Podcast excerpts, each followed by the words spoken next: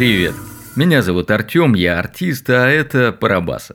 Что такое парабаза? Ну, это как минимум не скотобаза. Парабаза – это термин из мира театра, и обозначает он специальное или срочное движение хора в сторону зрителей с просьбой к этим самым зрителям быть внимательнее к сюжетной линии. Наш подкаст-сериал называется «Парабаса», потому что он объединяет хор театра, кино, клубов, развлекательных заведений и мероприятий, а также творческих людей, переживающих период пандемии коронавируса. Здесь мы общаемся с представителями культурных и креативных индустрий, иронизируем и делимся интересной информацией. Почему сериал? Потому что мы следим за тем, как развивается культурная жизнь во время пандемии, чтобы потом, спустя время, потомки смогли послушать эту хронологию событий.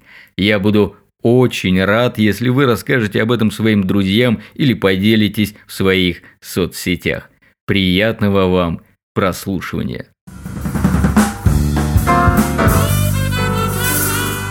Знаю, что вы уже забыли, что такой подкаст существует, а также о чем он, так как с прошедшего выпуска прошло уже больше 20 дней. Вынужден оправдаться. Была эпопея с микрофоном, которая, к счастью, разрешилась. Теперь я могу записывать чаще и лучше. Ну, по крайней мере, я так думаю. Поэтому эти 20 дней прошли только на пользу, и микрофон, кстати, не стал единственной наградой. Я решил сделать выпуски меньше, и, как вы заметили, они сократились минимум в два раза. 20-минутный подкаст слушать удобнее, чем километровый выпуск. Я разбил также его по блокам для удобства, кое-что поправил и подкорректировал. Все-таки из карантина мы должны выйти обновленными. Вот и я попытаюсь этому соответствовать. Ну, хотя бы здесь. Этот выпуск, состоящий из трех выпусков, будет посвящен ивент-индустрии. Шесть интервью, куча интересной, нескучной информации, ну и, конечно же, продолжение сериала о пандемии. В прошлой серии я задал вопрос, на кого работает наш злодей, и ответ был очень прост. Китай. Многие подумали, фу, какая банальность, и переключили на сериал «Нагиев на карантине». Но на этом, друзья, наш сериал не заканчивается, и мы пытаемся распутать до конца этот запутанный клубок интриг. Итак, следующий вопрос. Три события, которые случились 31 декабря 2019 года. Напишите в комментариях под постом этого подкаста, ну или где-нибудь еще, где я смогу это увидеть. Хоть на заборе рядом с моим окном. Ладно, даю подсказку. Первое событие, ну это естественно Новый год. А точнее это последнее событие этого дня. Ладно, ладно, ладно, еще одна подсказка.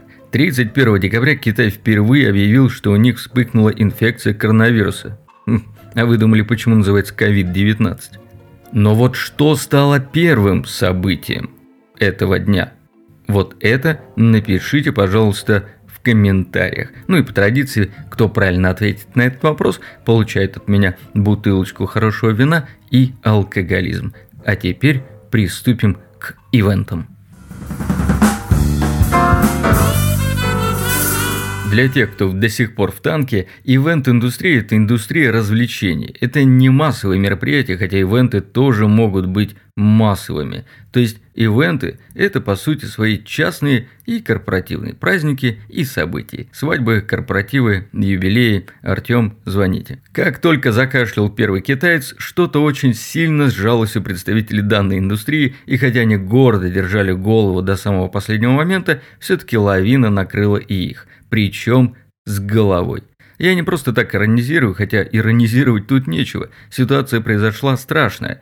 Ивент-индустрия – это в основном организаторы и артисты из коммерческого сектора. Да еще к тому же, это работники такого сектора, у которых просто нет альтернативного заработка. Естественно, вы задаетесь вопросом, как в наше время можно работать на одной работе. Оказывается, можно, если у тебя это не работа, а проект – а таких проектов у тебя очень и очень много. Но это еще полбеды. Им даже и пожаловаться-то не на кого. Потому что многие из них работают, как это говорили раньше, в черную. Ну, то есть они не зарегистрированы ни как э, работники, э, ни как предприниматели, а просто работают как фриланс. И этот фриланс настолько свободен и уникален, что если бы им даже давали какую-то надбавку или помощь от правительства, ну, либо от других каких-нибудь общественных или коммерческих структур, то им бы, мне кажется, даже было лень в этом разбираться. Я не шучу. Сегодня вы в этом убедитесь на примерах музыкальных групп, диджея, организатора мероприятий, прокатной компании и других. Не все, конечно, из них фрилансеры, но проблемы у всех одинаковые.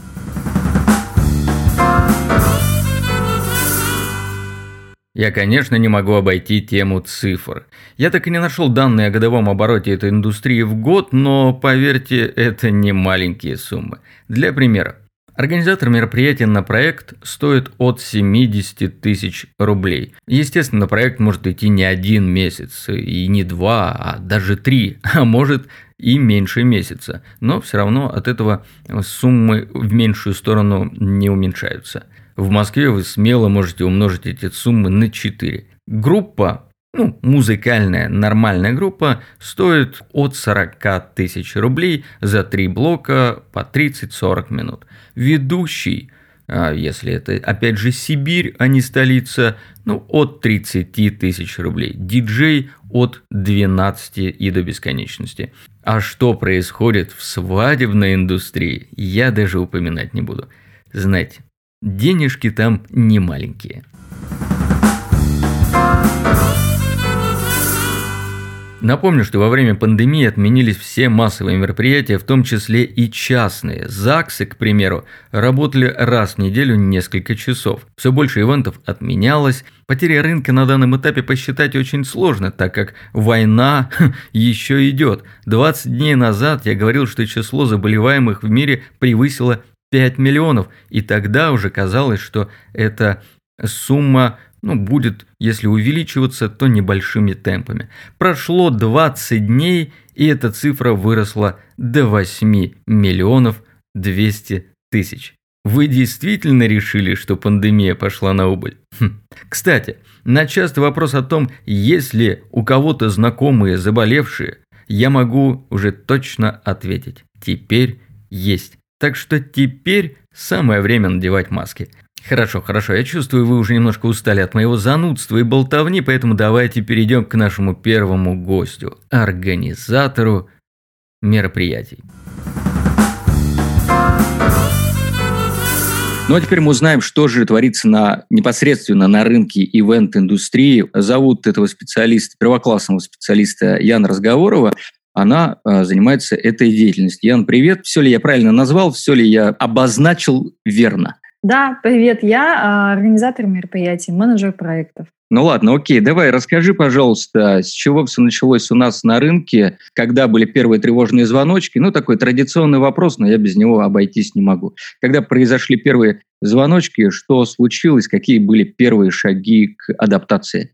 Ну, э, так как я работаю, работала э, в большом агентстве, да, мы делали большие крупные мероприятия, фестивали с многотысячной аудиторией, и этой весной мы, у нас в разгаре как раз в марте была подготовка к фестивалю в Сочи, крупному, который мы делаем каждый год. А в этом году это был бы юбилейный фестиваль «Бугель-Вугель». Вот. И подготовка шла полным ходом, и где-то это был, наверное, середина марта у партнеров, подрядчиков, ну, это, наверное, 8 марта и плюс там минус 10 10 15 наверное, возникали вопросы, типа там, а точно будет, там, а вы уверены? Потому что в Москве начали уже что-то отменять. И нам казалось, что это, ну, как бы такая история, что, ну, что-то там начали отменять, они просто боятся, но мы проведем. Ведь в России всего 10 человек там заболели, ну, как бы вроде как нет смысла отменять, потому что, ну, там у нас фестиваль через три недели, огромные ресурсы задействованы, мы уже остановиться не можем, локомотив уже несется. Вот. И, в общем-то, как-то на такой позитивной ноте мы продолжали все это делать, и даже получали бумаги от администраций а, городов. У нас параллельно шла подготовка к а, Горелкфесту и администрации Шерегеш, там, господи, Кемеровской области и э, города там Сочи. Ну, там не, не, не администрация города, а Роза Хутор, а, вот, курорта, они писали бумаги. Подготовка идет, и никаких запретов не поступало. И в пятницу мы уходим э, с работы с э, решением, что мы посмотрим, что будет в понедельник, потому что нам начали звонить какие-то люди, которые связаны с какими-то там органами, и говорить, что пока решение не принято, но, скорее всего, а, там, на следующей неделе будет постановление об отмене мероприятий с, там, с количеством участников, по-моему, 5 тысяч человек или тысяч человек, уже не помню сейчас. Вот, а в понедельник мы вышли уже на работу и поняли, что постановление это уже а, есть. Ну и все, и как бы локомотив остановился первый раз в жизни, и ты отменяешь фестиваль, на который, не знаю, задействовано такое колоссальное количество э, всего. Ну да, сначала у них запретили, насколько я знаю, 5 тысяч человек, потом были все меньше, меньше, меньше и меньше. Потери, кто понес больше? У вас были потери, э, ваши личные средства вкладывали, не вкладывали, обычно вкладывают в такие мероприятия свои средства, либо это же только спонсорские? Конечно, вкладываются средства. Ты же э, оплаты какие-то производишь, да, ну, как агентство, э, в любом случае у тебя есть какие-то оплаты, которые, ну, и расходы, которые ты несешь. Такие фестивали, они делаются за счет партнерских пакетов. Разумеется, партнеры по постоплате, и, конечно, в данной ситуации партнеры в большинстве своем просто ну, не оплатили, и все, и сказали, ну, как бы, ну, все, извините, до следующего года. Вот, соответственно, естественно, ты, а ты уже, и у тебя есть зарплата сотрудников, и какие-то проплаты прошли, и так далее, и тому подобное. Естественно, ты, э, ну, вот у нас э, собственник агентства, он понес убытки абсолютно точно. Вот, плюс еще параллельно еще один фестиваль в Шерегеше, хотя там, слава богу, по-моему, каких-то особо каких-то оплат и не было. Какие-то мероприятия сейчас во время вот ограничений вы все-таки смогли провести, пускай даже онлайн? Онлайн? А, смотри, я сейчас э, в данной ситуации работаю как фрилансер. А, получается, я э, с, ну, с тем агентством, где я работала, где у нас вот офлайн и, э, в общем-то, были фестивали, работаю на фрилансе, и также с другим агентством, которое сейчас делает онлайн мероприятия, исключительно работаю на фрилансе. И получается, что и с теми, и с другими мы уже провели по онлайн-мероприятию. И там, и там. Ну, то есть э, ну, в Ингира мы сделали, ну, как мы сделали, в смысле, я принимала участие в корпоративе в онлайн, а, как раз вот они на этом специализируются, на том, чтобы делать корпоративы какие-то большие, креативные и так далее. Вот а, один из таких случился. А там, где я сейчас, ну, второе агентство, которое, в котором я работаю, там они специализируются на деловых мероприятиях, но их проще всего перевести онлайн. Mm-hmm. Соответственно, я поучаствовала и в развлекательных, и деловых мероприятиях онлайн, уже, ну, как-то уже понимаю, как это работает. У заказчика таких мероприятий демпинг есть? Э, по цене и стоимости организатора мероприятий? Ну, часть, в частности, тебя. Сейчас все, а, кто был хоть как-то связан с ивентом, работают там в два раза ниже, а кто-то ну, там совсем в пол, там совсем примерно бесплатно за еду. И это действительно тоже есть. Я не буду там говорить, кто и какая категория там а, подрядчиков, условно, там, с кем мы общаемся. Ну, это реально так. В данном, наверное, в данной сложившейся ситуации лучше что-то предпринимать, ну, пофиг что, там, утопичное, может быть, какие-то вещи и так далее, ну, просто что-то делать, чем просто сидеть и что-то пережидать. В чем большой плюс этой ситуации, как мне кажется. Сейчас многие, те, кто лишились там работы, э, карьер своих там великолепных и вот этого всего, сели и поняли, чего они на самом деле хотят без, без вот, вот всего-всего-всего, что вот этих настроек, которые были. Они не имеют никакого смысла, и теперь ты садишься и понимаешь, там, какие-то ивенщики наверняка поймут, что они не ивенщики или там ведущий, не ведущий, или что-то. Я здесь соглашусь, потому что как раз многие говорят, что такой, знаешь, естественный отбор произойдет. Слушай, тогда вопрос как раз к тому, когда все закончится. Когда первые заказы-то есть, наверняка уже какая-то бронь на какие-то месяца.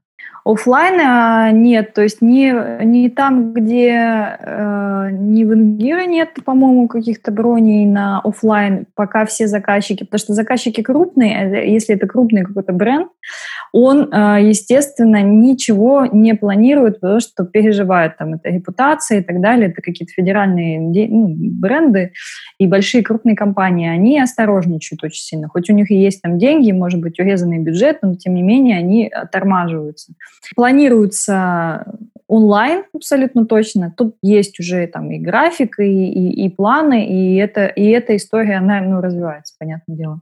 По твоим прогнозам, по твоим ощущениям, как ты думаешь, рынок вернется хоть каким-то ну, средним показателем, уж не тем показателям, которые были там хотя бы в январе 2020 года, но хотя бы средние э, к декабрю? Слушай, я ну, не настолько компетентна, конечно, чтобы давать какие-то прогнозы. У меня есть только какие-то ощущения. И а, та информация, которая есть у меня там а, после там, проведенных мероприятий, мы делали а, конференцию, там, воркшоп по организации онлайн-мероприятий, и у нас была там в рамках него тоже дискуссия, где мы звали э, ребят, которые ну, на эту тему рассуждали, они более там компетентные и так далее. Но это такая, скажем, узкая ниша э, онлайн-мероприятий деловых. Вот те, кто делал их офлайн, сейчас делают их онлайн, им проще было перестроиться. Вот мы про это были. Вот типа вот как делать деловые, всякие марафоны, вот эту вот всю историю. Такой а, около инфобизнесовый такой тусничок. Там ребята, которые давно в онлайне, так или иначе, и они говорили о том, что ну, у кого-то была точка зрения, что э, это все каким-то образом э, вернется в нашу жизнь, офлайн вернется, и рынок как-то восстановится. Но к Новому году вряд ли он восстановится полностью. А, думаю, что как-то мы сможем хотя бы там, не думать о том, что завтра условно кушать. вот. Просто он начнет, скорее всего, восстанавливаться к Новому году. Да, сейчас пока мы просто делаем э, следующее. Мы выживаем и держимся на плаву, ну, чтобы на днище не уйти. Проекты там хоть какие-то, но будут там. 8 марта будет уже там маячить, 23 февраля. Ну, то есть как-то что-то можно будет планировать. Сейчас невозможно планировать, потому что мы не понимаем, когда даже откроют эту всю возможность. У людей страх перед тем, что можно заразиться, не делают мероприятия, даже какие-то закрытые. А репутационный страх, либо же денег меньше стало. Ну, если мы говорим про заказчики, про заказчиков, то э, если это не частные заказчики, а ну, какие-то компании, то это репутация, и они, ну, может быть, они там и понимают, что в целом плюс-минус можно было бы сделать, да, там, особенно там в условиях Сибири, где, ну, в общем-то, у нас вообще рай на земле сейчас, если что. Вот. Но, конечно, они не могут жертвовать репутацией своей, там, если какой-то бренд вдруг организовал тут во время пандемии, первое время чумы, как все говорят, и вот это вот все. Вообще очень много абсурда происходит, поэтому если я еще раньше как-то там, а почему вот это можно, а это нельзя, а сейчас я просто, ну, как бы, ну, вот так. Ну, потому что просто, ну, как, как так сложилось? Потому что никто ничем не управляет. Это, кстати, удивительное время хаоса, когда что-то происходит, никто не понимает, что, никто этим не управляет, как это работает, никто не знает, почему это так тоже никто, никто за ответственность особо не несет. И как-то все как-то вот, знаешь, действуют просто в рамках э, бессистемного чего-то, как бы. Поэтому, наверное, говорят, что время возможностей. То есть, возможно, там, для каждого из нас открывается что уникально. Вот ребята смогли сделать пандемию вечеринку, а кто бы вообще мог подумать, что такое возможно? А возможно же. И теперь прославились, да, оказывается, это еще продуманная какая-то акция была. Спасибо большое тебе, Ян. Удачи тебе, конечно же, побольше тебе на фрилансе заказов, деловых мероприятий, и главное, чтобы они были без демпинга, и чтобы они достойно оплачивались. Да, ну тебе спасибо большое. Дай бог, офлайн вернется, хочу офлайн. Хочу, хочу уже с людьми. Я тоже, я тоже хочу с людьми, потому что свое тело я изучил.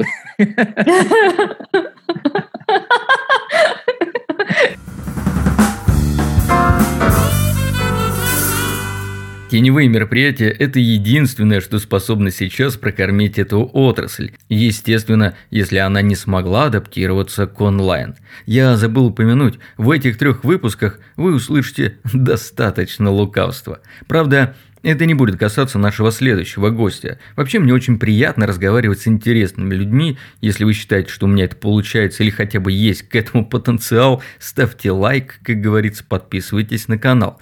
Следующий гость – это даже не человек, это часть огромной структуры, которую можно отнести к СМИ, э, журналистике и даже к издательскому делу. Это газета «Коммерсант». Это те ребята, которые пережили не один кризис, самый затяжной из которых длился около 70 лет и назывался он СССР, и поэтому мне очень интересно, как они адаптируются к таким ситуациям. Понятно, что СМИ тоже пострадали достаточно сильно. Нет деятельности – нет рекламы. Нет рекламы – нет дохода СМИ. Все очевидно. К тому же подобные деловые издания часто делают встречи, семинары, тренинги. Это достаточно расходная, но в то же время и доходная статья. Ведь любые бизнес-встречи приносят организаторам не только финансовую, но и репутационную выгоду. Как же здоровье у крупных деловых СМИ и как они проводят свои ивент-мероприятия, сейчас мы и узнаем. Так, ну а теперь еще один раздел ивент-мероприятий. Это у нас деловые мероприятия. И хоть они очень серьезные, но это тоже ивент-индустрия. И сейчас э, у меня на связи директор отдела мероприятий сибирского выпуска газеты «Коммерсант» Виктория Зубрева. Виктория, Привет, мне очень приятно тебя слышать. Расскажи, как происходят сейчас деловые мероприятия и такие уж ли они деловые э, в это нелегкое время? Привет, Артем, тоже рада тебя слышать. Давно мы с тобой не были на связи со всеми этими делами, связанными с пандемией. А как обстоят дела в ивент-индустрии именно в деловых мероприятиях? Дела обстоят хорошо. Особенно эта тенденция прослеживается в центральной части России, именно Москва, Санкт-Петербург. Там деловые мероприятия, они получили, наверное, вот в связи с пандемией такой толчок, вышли в онлайн достаточно быстро, можно сказать, даже моментально. И деловые мероприятия в формате онлайн, они теперь стали проходить э, по два раза в день и практически ну, каждый день, три раза в неделю точно проходит. То есть если раньше Москва, Питер, они, коммерсанты, они проводили их реже, там два раза в месяц, то теперь это три раза в неделю. Здесь, в Новосибирске, что у нас происходит именно в издательском доме «Коммерсант»? А, в марте, конечно, от непонимания ситуации, но я думаю, с этим столкнулись все, просто не знали, что делать. От непонимания ситуации у нас не было деловых мероприятий, мы ничего не проводили, мы анализировали рынок, немножко выжидали, разговаривали с нашими партнерами. А в апреле мы полностью восстановили свою работу, также раз в месяц проводим мероприятия, но с онлайном это стало проще. Нам удалось достаточно быстро и эффективно перевести свою работу в режим онлайн. Э, мы тоже проводим по два, по три мероприятия в месяц именно деловых. Скажи, пожалуйста, в будущем, как тебе кажется, все-таки онлайн, он э, дешевле для организатора мероприятий? Ну, всякие затраты на кофе, брейк, брейк аренды и прочее. А как тебе кажется, не уйдет ли вообще все в онлайн? Ты прав, организация, она, конечно, дешевле, затратная часть, она меньше в онлайне, но люди, они социальные, они хотят общаться вживую друг с другом.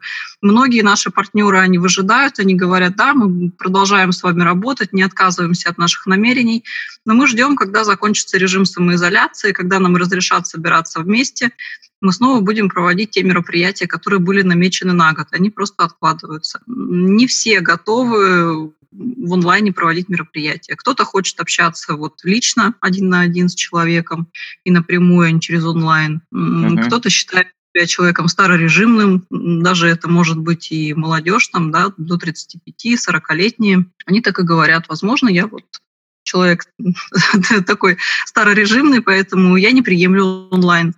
Я буду ждать, пока все закончится, и мы с вами выйдем в офлайн. По твоим ощущениям и наблюдениям, коэффициент полезного действия все-таки онлайн э, больше, меньше, чем э, реальные, реальные деловые мероприятия? Как люди вообще к этому относятся? Ты знаешь, мы получаем очень много положительных отзывов. И я думаю, что, конечно, есть и те, кто в трусах отвлекаются там, налить себе чашечку кофе, да, но к нам приходят хорошие положительные отзывы, говорят о том, что я прослушала от начала до конца, мне было очень интересно, было очень полезно.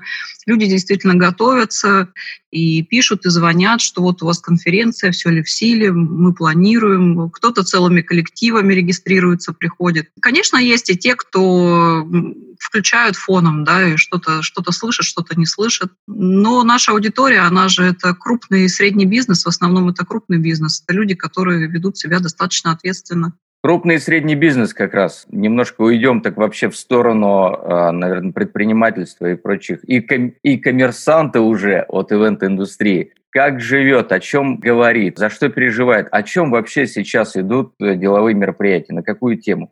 Э, знаешь, темы разные. Но большинство, конечно, про кризис. Тема про кризис, как выходить из кризиса, что будет дальше, что нас ожидает по разным отраслям рынка. Практически все про кризис.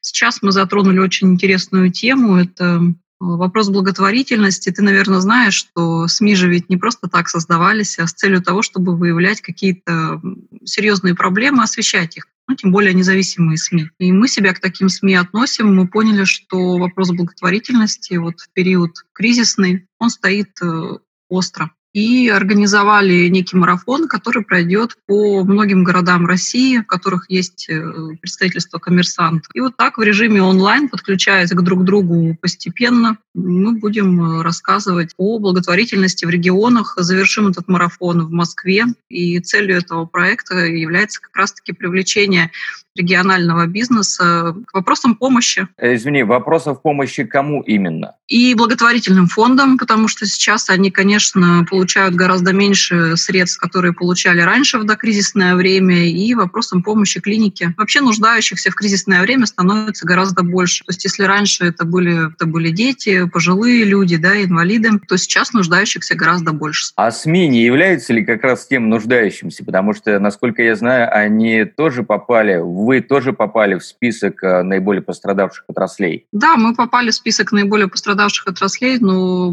наверное, в каждом СМИ может быть, я заблуждаюсь где-то, но у нас мы точно коммерческая структура, и мы продолжаем работать. Один из самых главных вопросов, что все-таки происходит? Пандемия или все-таки уже кризис? У нас уже экономический кризис. Как долго он будет идти? Как долго он будет продолжаться? Я не могу сказать, как долго нас будет тревожить кризис. Даже представители Большой Четверки отказываются отвечать на этот вопрос, потому что пока не знает никто, когда закончится кризис. А большая четверка, прости, это кто? Это PricewaterhouseCoopers, КПМГ, Deloitte Touche, Ernst Young. Это э, консалтинговые агентства, насколько я понимаю, да? Угу. Ну, они обычно обладают широкой аналитикой по широкому спектру, и в экономике они достаточно хорошо ориентируются и могут представить какие-то свои данные по тем или иным вопросам. Но вот по поводу кризиса пока никто не хочет высказываться не хотят строить ложные предположения, ну и по моим ощущениям, что еще много, много неопределенности. Когда много неопределенности, ну какой прогноз можно сделать? Спасибо тебе большое. Э, я вообще всегда очень рад пообщаться с газетой «Коммерсант». Э, всегда читаю ваши статьи. Между нами говоря, сначала статья выходит хорошая на коммерсант, а потом уже РБК и прочее ее себе расхватывает на цитатки и прочее, прочее. Это уже проверено временем. Ну, а ваши ваши, э, как это не лозунги, а заголовки, это вообще отдельная, да, отдельное творчество, которое нужно вообще разбирать подробно и делать по поводу этого отдельный выпуск. Удовольствие, когда читаешь новости, правда? Да, да, да. Спасибо тебе большое. Не буду больше тебя отвлекать от э, деловых мероприятий. Спасибо, что была сейчас со мной на связи э, в машине. Э, всего доброго. Давай, до встречи. Пока-пока. До свидания. Вот и ответ на вопрос, который мучил меня последние несколько месяцев. Все-таки в мире кризис. И он не закончится, когда снимут ограничения. Я вас не пугаю, я лишь хочу, чтобы вы были готовы к затяжному прыжку. И когда откроют летники, не потратили все деньги в первый же день. Берегите себя и денежки. Что у крупных китов в сфере ивент-индустрии мы уже узнали.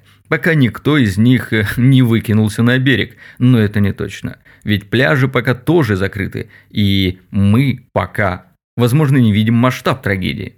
Кстати, сейчас я готовлю выпуск про туризм, ведь туризм – это и культура, и развлечения, и чурчхелла на пляже, а главное – это самая актуальная тема на данный момент. Что можно, что нельзя, куда отправиться, а главное – как, я обязательно расскажу вам до 30 июня. Ну а пока, пока. В следующем выпуске вы услышите интервью от ведущих и диджея. Выпуск, ну, как минимум забавный. Чем живут данные творческие работники, а главное, как они об этом говорят, достойно вашего внимания. До связи.